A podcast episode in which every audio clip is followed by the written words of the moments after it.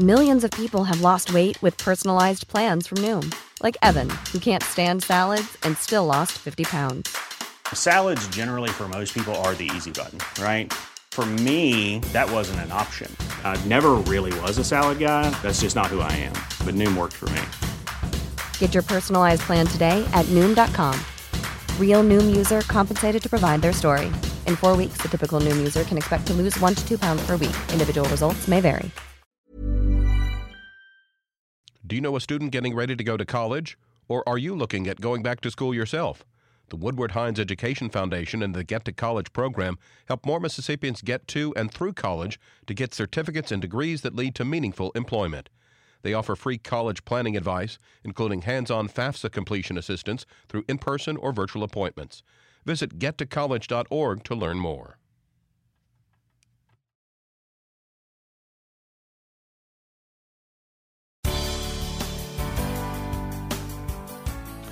Good morning. It's 8:30 on Wednesday, December 6th. I'm Michael Guidry in for Desare Frazier, and this is Mississippi Edition on MPB Think Radio. On today's show, declining revenue for the state could impact some leaders' legislative priorities for 2024. Then, Mississippi schools are seeing higher attendance rates than in recent years. Plus, it's been 90 years since the 21st Amendment was ratified, ending prohibition in the United States. This is Mississippi Edition on MPB Think Radio.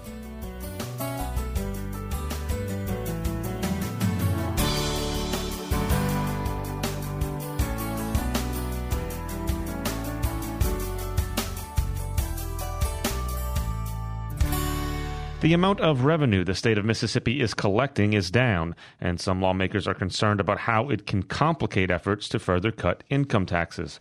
Speaking at a meeting of the Senate Appropriations Committee is Chris Graham, Commissioner of the Mississippi Department of Revenue. He told the committee members that the state is collecting less tax revenue than it did last year. From 2014 to 2018, we were kind of trucking along at about $5.5 billion that we were sending to the general fund each year. Uh, and in 2018, 2019, we're looking really good. And if you'll recall, 2020 was looking to be a banner year.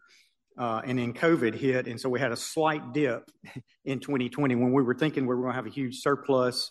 Uh, March 2020 happened, and in April and May's collections were pretty bad. And so we, we ended year over year, we ended on a slight dip in 2020. And then you can see after 2020, the revenue collections just absolutely took off. And so we went from little over 5.5 billion to almost 7.5 billion in roughly three fiscal years. It just really tremendous growth. And you can see by this curve now, this our chart didn't show up exactly like it would look like on the screen, so it's a little bit flatter, but it, it, the, the, revenue flattens out a little bit last year. And uh, I think the, the revenue estimating group anticipates revenue will be pretty flat next year. I know the Joint Legislative Budget Committee met and had some discussions about keeping the revenue estimate flat from year to year. And so we do think that, things have slowed down a little bit as far as tax growth goes. Uh, and I think the, ultimate question is, you know, what will that look like in, fiscal year 2025? But you can see over the last three fiscal years, it's, we've, been, we've had pretty heavy growth uh, with general fund collections. Graham says local municipalities are seeing record high revenues. He says one of the contributing factors factors to why Mississippi may see lower revenue next year is because many taxes are being redirected to local governments. I can tell you the locals are getting more money than they have in the history of the state. The growth that has gone to the locals just in the growth on the sales tax diversion, the amount of money they're receiving is as high as it has ever been. And uh, I, I, every every month when we release the, the numbers, you see an article or two from a local paper talking about how such and such municipality just hit a record on collections. And so the, the amount of money, when you count the sales tax diversions that you all have given them, and then you count the use tax diversions that they are now receiving, the amount of money going to the locals is a record the uh, I don't think that it uses the word transportation in the law. I think it's uh, I think it, it's broad enough to include infrastructure, so it would include water, sewer projects, and road projects as well. You all made a tweak to that last year. I think what the intent of the legislature was is to make sure that those funds are not being used to to fund things that aren't essential things. And so I could see why the legislature re- restricted those things to transportation infrastructure type projects, which when our municipalities uh, get themselves into trouble, it seems to be they've got water, sewer problems, and then the local roads that they have to pave as well. This is the first year that tax diversions are fully implemented. Additionally, Graham says the state may see a small loss in revenue as more people are buying a special blackout license plate. The tags contribute to a fund for fallen officers, and he says they have been very popular, but the tax costs more to produce than it sells for, and the Department of Revenue is expected to request deficit funding to help cover those extra costs. Coming up, Mississippi schools are seeing higher attendance rates than in, re- in recent years. This is Mississippi Edition on MPB Think Radio. What are your holiday traditions? Driving to see relatives? Baking treats?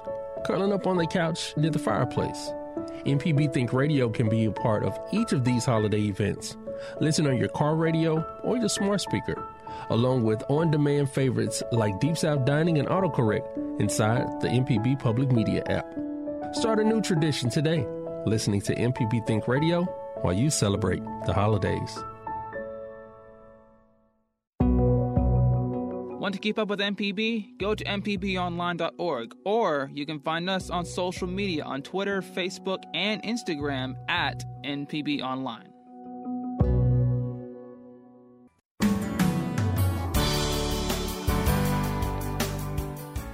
This is Mississippi Edition on MPB Think Radio. I'm Michael Guidry. Fewer students are missing school in Mississippi compared to recent years, while national truancy rates have gone up. At 24% in the 2022 23 school year, the rate of chronically absent students in Mississippi fell roughly four points when compared to the previous year. That's according to the Mississippi Department of Education.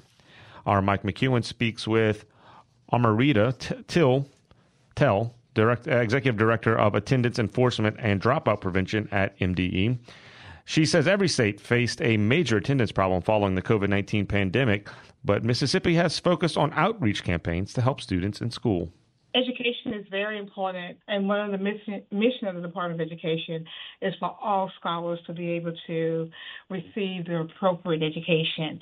And we all know that if students are not in school, they cannot provide uh, be provided with education as well as the instructional strategy they need in order for them to be successful. So in Mississippi, we have a compulsory school attendance office where I'm housed, and we have attendance uh, officer in the school districts as well. And so what we do, we work for school districts to ensure that students are in school. We work with uh, the judges in the area.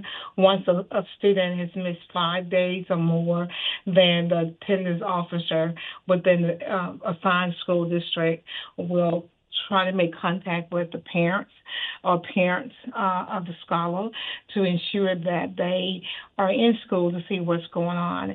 And the reasons might vary from one uh, student to the next. Some students might have a chronic illness or something else could be going on, but we must make contact with them to ensure that they're in school.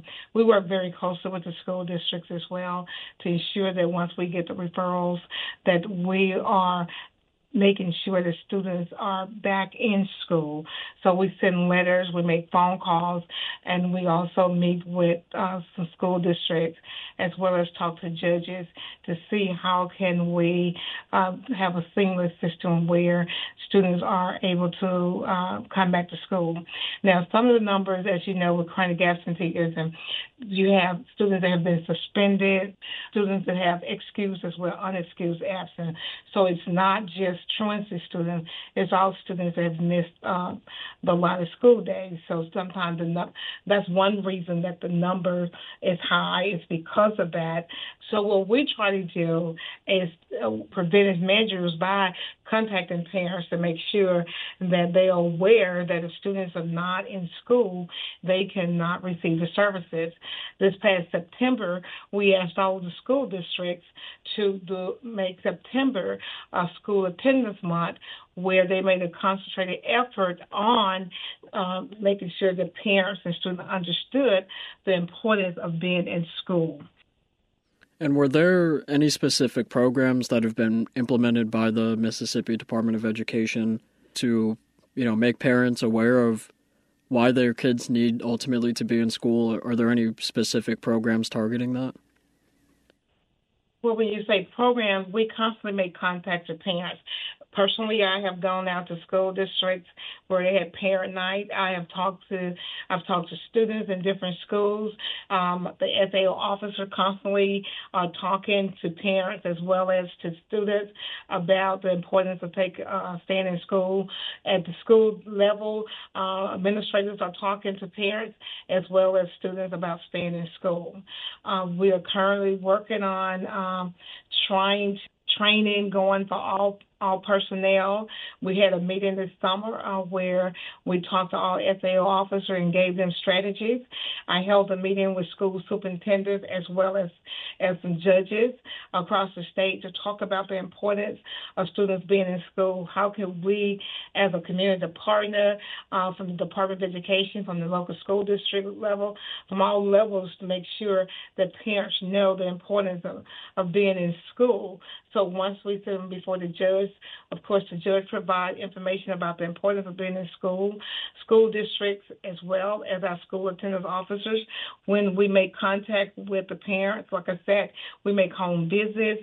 We uh, speak um, at meetings. Um, with parents, try to make sure they understand the importance of school. We send out letters to them asking them to make sure that their, their students are in school. 2016 was the first year that the Mississippi Department of Education uh, began reporting chronic absence data. And that's, I believe, 10% or more of absent days. And looking at that, the lowest rate was 13% in the 2018 to 2019 school year. It's just under 24% this year. Are there any factors you're aware of in your office that have led that rate to climb over the years? We constantly are trying to improve. We look at the data to determine what we need to do, how can we utilize the data to help students. And so when you look at the data and you have a pocket of high uh, chronic absenteeism, we spend more time trying to talk to those school districts and those parents in that area and those areas so we can you know, help to see what's going on. So those are one of the things, some of the things that we're doing. Uh, COVID was a factor. Uh, so when we're still dealing with some of the residual factors from COVID, and so you know, COVID is still present, uh, although the world is is open, but COVID is still an issue. People are continuing to have COVID uh, other chronic illness, that uh, childhood diseases. So we try to look at all of that to make sure that we can address what's going on with students to meet them where they are. Could you just tell me about the Every School Day Counts program that y'all launched recently? We talked to school districts. We uh, purchased flyers, and uh, you went to our web uh, page. I'm sure that you saw where we did a a flyer posted it for two days a month. That's all it takes to be chronically absent. So, as I stated earlier, we have constantly met with uh, superintendents as as our superintendent go around the state, uh, as other leaders from the department go around the state and talk to different factions, principals, uh, assistant principal, counseling, superintendent. They talk about the importance of being in school. We talk about engaging students where they're they're engaged in the day to day activities and instruction because we know students must be engaged, fully engaged to access education. And so we've made a conscious decision to talk to school districts, to talk about from the state level how important it is uh, for a child to be in school, how it's important for teachers uh, to encourage students, counselors, even, you know, we want every staff within the school district. We want uh, the SAO officer, the school attendance officer. We want everybody talking about the importance of staying in school. Amarita Tell is over attendance and enforcement, attendance enforcement and dropout prevention at the Mississippi Department of Education. Coming up, it's been 90 years since the 21st Amendment was ratified, ending prohibition in the United States. This is Mississippi Edition on MPB Think Radio. What are your holiday traditions? Driving to see relatives? Baking treats? Curling up on the couch near the fireplace? MPB Think Radio can be a part of each of these holiday events. Listen on your car radio or your smart speaker, along with on demand favorites like Deep South Dining and Autocorrect inside the MPB Public Media app.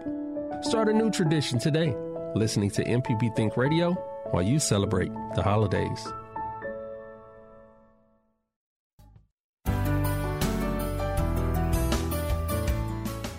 This is Mississippi Edition on MPB Think Radio. I'm Michael Guidry. This week marks the 90th anniversary of the ending of Prohibition.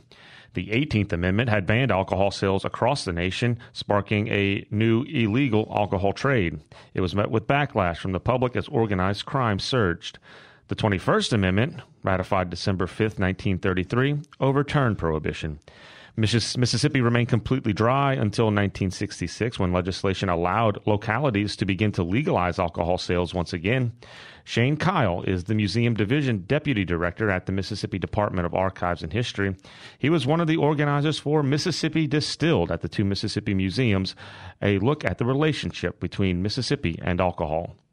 Mississippi, uh, going back into the uh, at least the mid 19th century and, and, forward, has always sort of had this uh, sort of unique and, and oftentimes tumultuous uh, relationship with alcohol. And one of the names that you may have heard or that, that people have often used for the state is the the wettest dry state, uh, especially during our our prohibition phase.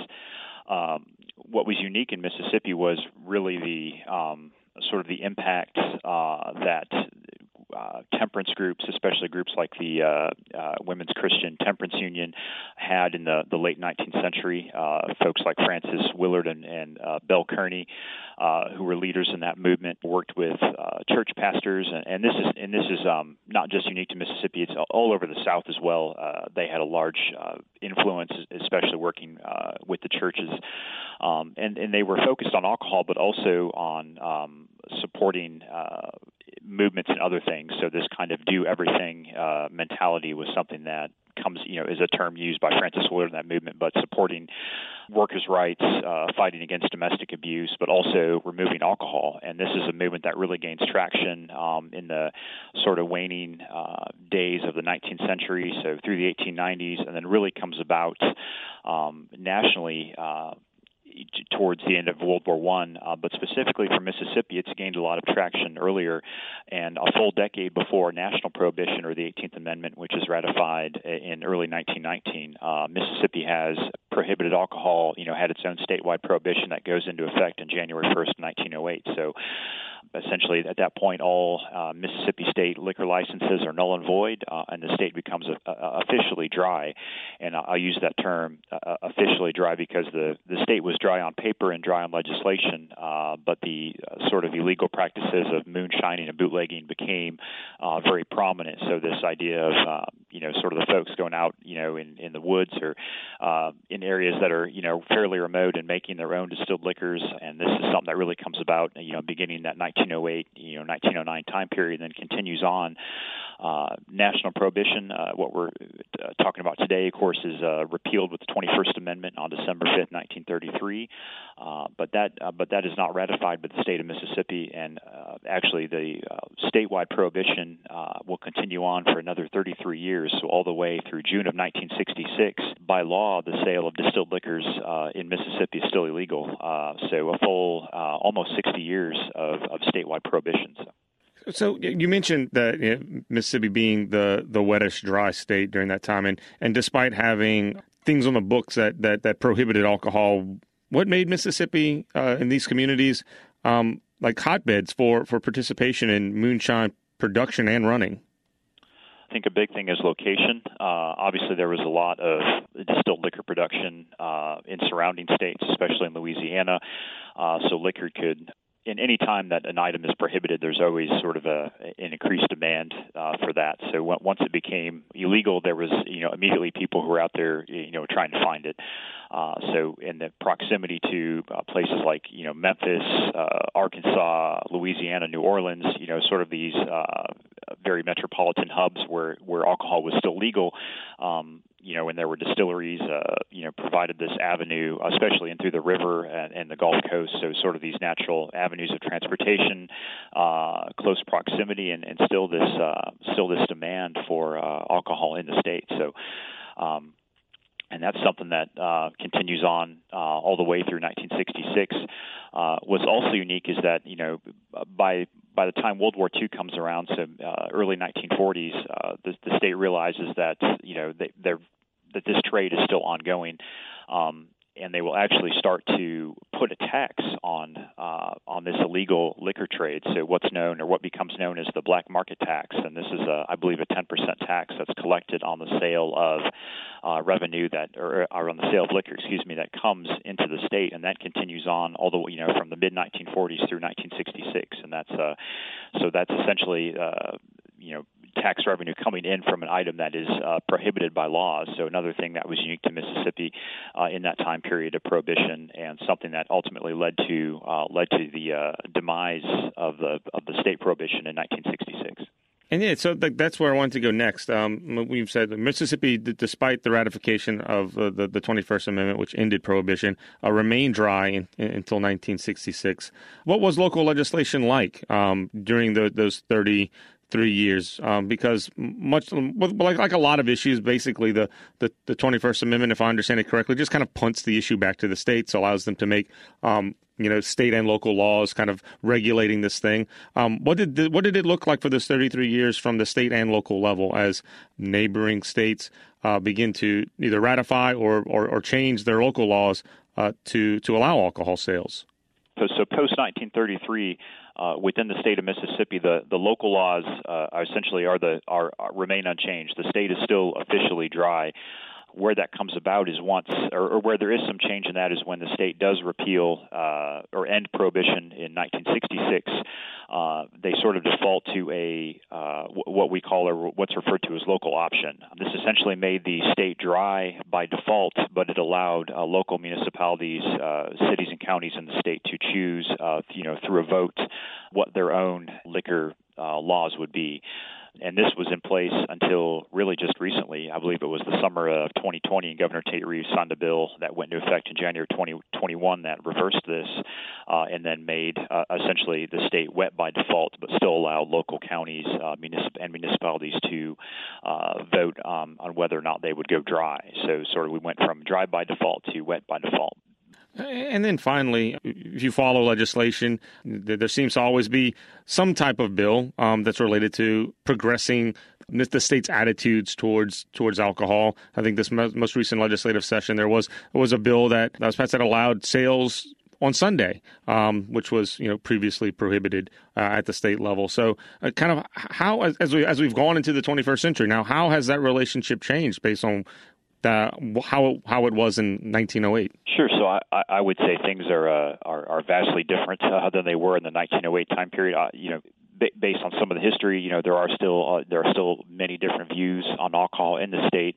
Uh, but I but I think it's a, a safe assumption to say that generally uh, the sale and, and of alcohol has been more normalized, uh, especially with the uh, the bill we were, we were discussing there, uh, signed by Governor Reeves in 2020 that went into effect in 2021. So, you know, so we we've come, I think, a long ways. You know, the state has also seen uh, growth. Uh, you know, by great uh, leaps in the, you know, having breweries and distilleries come in. We have the, you know, Cathead Distillery here in Jackson we have you know lazy magnolia on the coast so we're starting to see sort of this you know craft brewing and craft distilling movement take hold uh, in Mississippi which which is a great thing and something that you know uh, has been you know in our in our neighboring states for a while. So I, I would say you know it's safe to uh, safe to classify it as a as a as a normalization you know definitely from that 1908 time period. Well Shane Kyle with the Mississippi Department of Archives and History thank you so much for for looking back at Mississippi's relationship with alcohol as we recognize the 90th anniversary of the ratification of the 21st Amendment. Sure. Great to be here, sir. Thank you. This has been Mississippi Edition on MPB Think Radio.